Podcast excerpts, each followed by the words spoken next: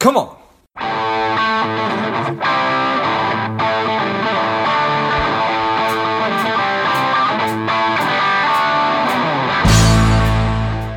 Welcome to Money Savage, a savage approach to personal finance. This is George Grumbacher, and the time is right. Welcome to today's guest, a strong and powerful Wayne Titus. Wayne, are you ready to do this? I'm ready. Let's go. Excellent. Let's do this. Wayne is a CPA, a PFS, an IFA. He's the principal and founder at AMDG Financial. He's the author of The Entrepreneur's Guide to Financial Well-Being. I'm excited to have you on. Wayne, tell us a little bit about your personal life, some more about your work, and why you do what you do. Well, I uh, I started in sales and sales management uh, a number of years ago. When I first got out of college, I went back, picked up an accounting degree, started working for one of the big six firms at the time. Switched firms, uh, was on the partner admission process. Decided I wasn't going to be happy being partners with 12,000 other partners around the globe, and started my own business. So, so uh, went from kind of a a very significant salary to zero uh, when I started my business, and uh, been been very happy with that over the years. Uh, it's not zero now, but you know, restarting kind of restarting my life two or three times over the over the years uh, has been a good thing, and serving families and entrepreneurs has been probably the highlight of that. When I started my business, that was kind of my focus. What was I going to do, and how is I going to be impactful?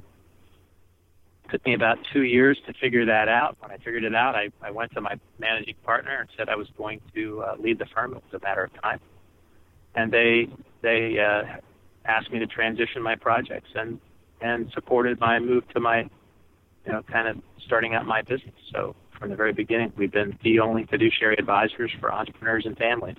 Started that in January of 2002.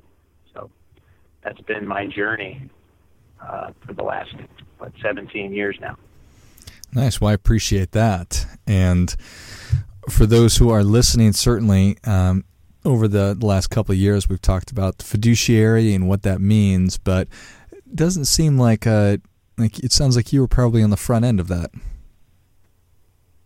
Yeah, there wasn't too many firms when I started doing my research. You know, there was some literature out there on fiduciary processes. Uh, I I learned about a guy named Don Trone, who's still around. Uh, you know, I call him the father of fiduciary. Uh, he does, does a lot in the area of leadership. He's a good, kind of a good mentor of mine. Um, but he's he had a, he'd written a book called uh, uh, Procedural Prudence for Fiduciaries, and uh, I started my firm based on that book and the, the business processes that need to be in place. And our firm AMDG Financial has been audited by the Center for Fiduciary Excellence. Since 2007, we were one of the first 10 firms in the world and one of the first eight in, in the United States to achieve this accreditation. And uh, we've achieved it every single year since 2007. It's an important uh, thing for us, uh, and it demonstrates to our clients that are interested that you know we conform to global best practices for fiduciaries. So not too many firms do it. I think there's maybe 150 firms now uh, accredited like that. Um, but we were we were some of the first. Nice, outstanding. So talk to us a little bit about some of the the planning considerations that entrepreneurs have that maybe I don't want to call them regular. How about that non non entrepreneurs have? Yeah, well, I think you know the big thing with entrepreneurs is they can get some advice from accountants, uh, from financial advisors. Uh, but the thing that I find that's a little bit in conflict is, you know, the financial advisor saying you have to talk to your accountant. The accountant saying, hey, I need to, uh, uh, uh, you, you know, you need to, you need to change the way your investment advisors doing things, your financial advisors doing things. And those advisors typically aren't talking to each other. Um, and it becomes a problem uh, because it becomes inefficient, right? So there's an inefficiency that, that is created um, because those advisors aren't talking or integrating the approach.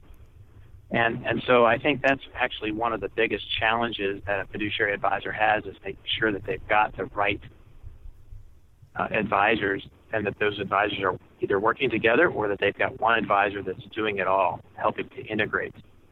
Uh, and that's where, where our focus is, is that integration of tax, financial, and investment strategy. Uh, you know, which is which is what's very important uh, from that perspective.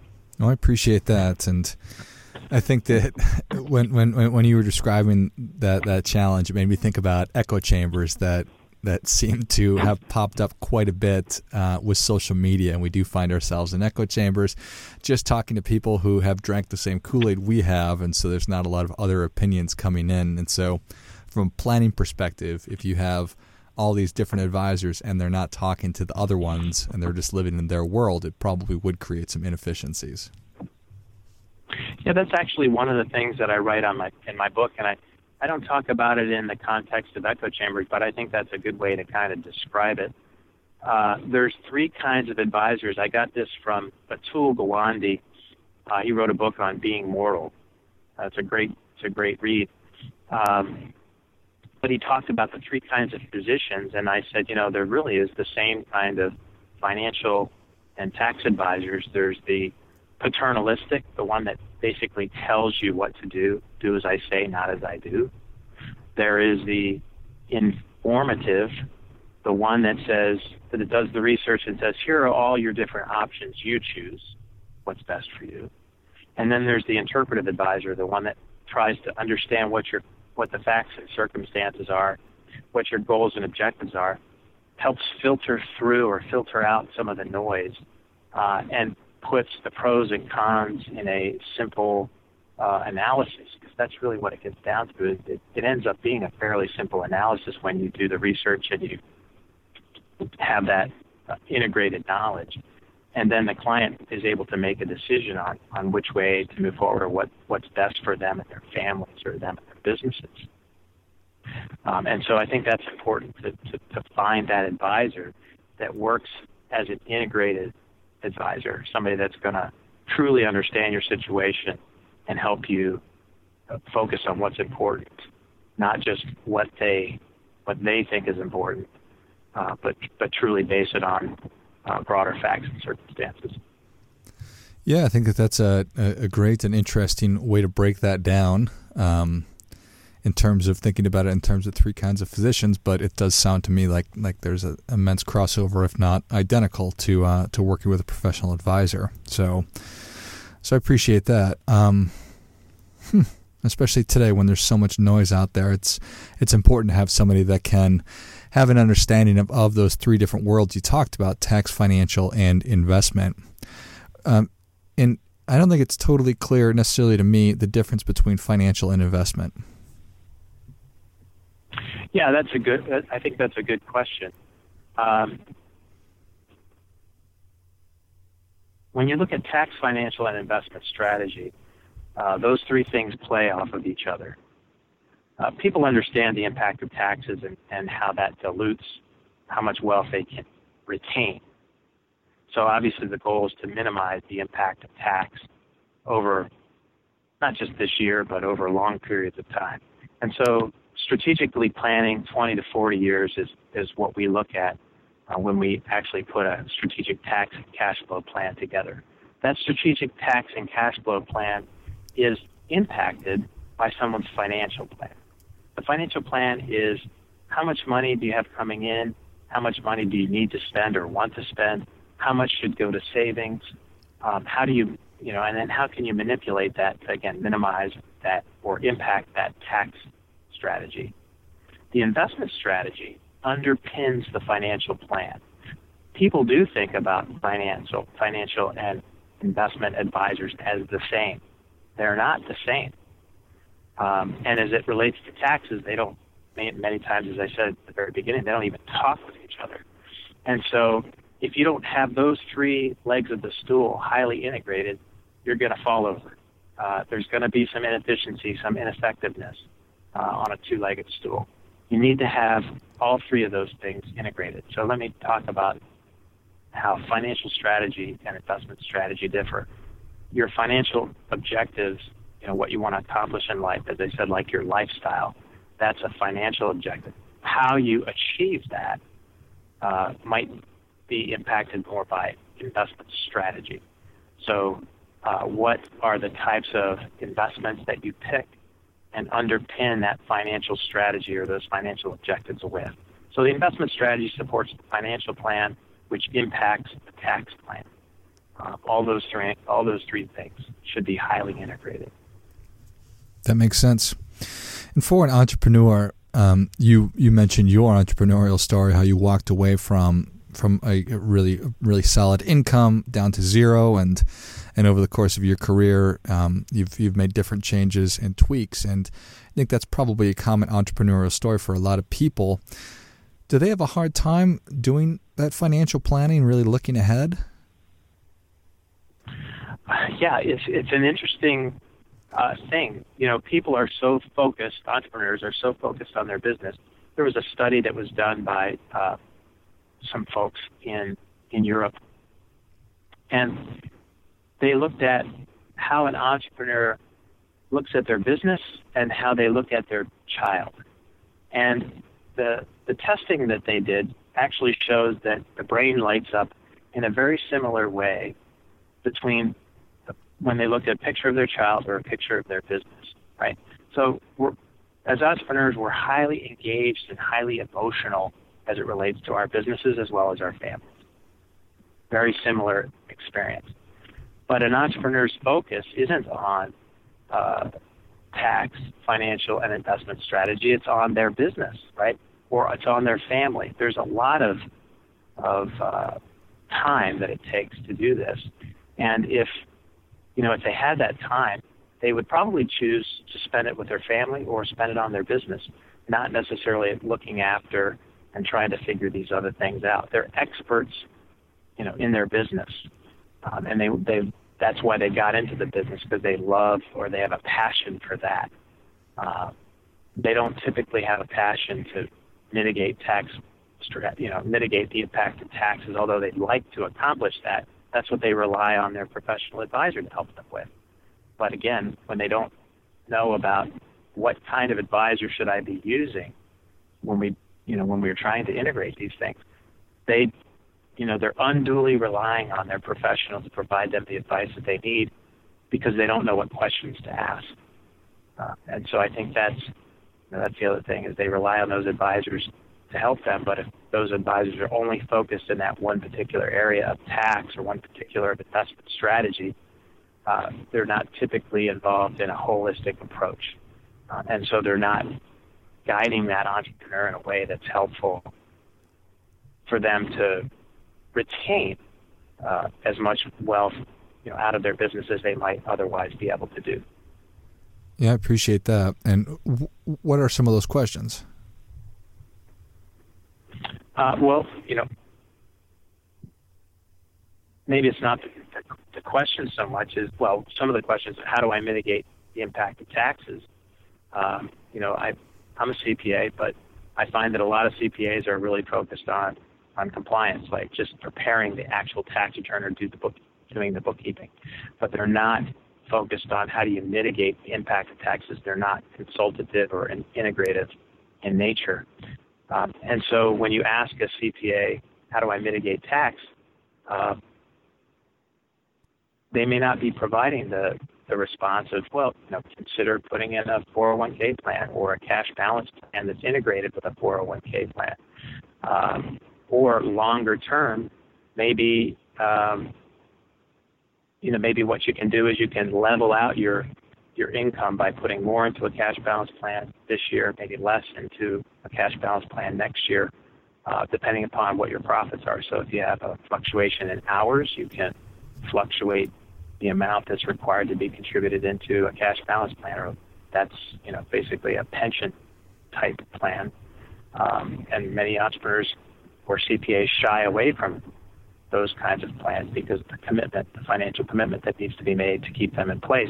But there's effective ways to manage that risk um, and to mitigate that, like an hours-based plan versus a, a, a plan that's not hours-based that might require an ongoing contribution instead of a contribution that could be turned off or turned back on. So there, there's there's ways to to mitigate these impacts, um, but but you have to have the right advisor to help you do that.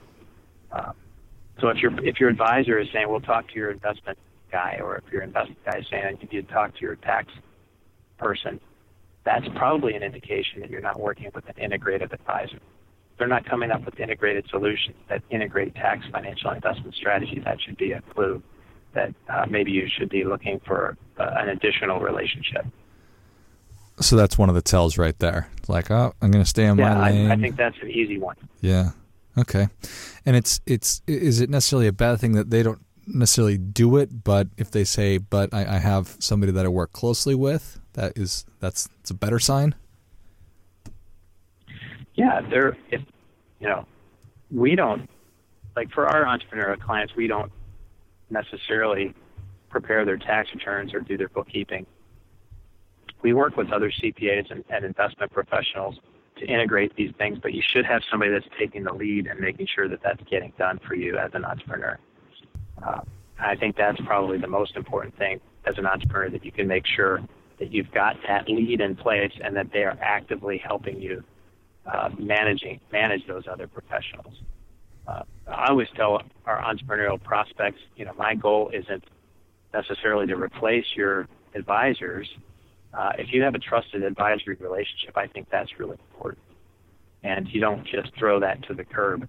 But what you want to try to do is figure out how do you integrate that so that you're getting the most efficient and impactful plan pulled together so that your family benefits over a long period of time. Got it. I you know, having that. that long period of time ahead of you is what is is, is really, you know, the, the best resource uh, to have. That compounding of, of growth, you know, all of that, the minimization of tax, all of that happens over long periods of time. Well, Wayne, Savage Nation is ready for your difference making tip. What do you have for them? Um, I think the difference-making tip is to you know focus on your relationship and make sure that you've got the right professional relationship with your advisor. That they're an integrative advisor. That they're interpreting and helping you uh, implement integrated plans for tax, financial, investment strategy, not one-offs. Well, I think that is great stuff. Definitely gets. Come on, come on.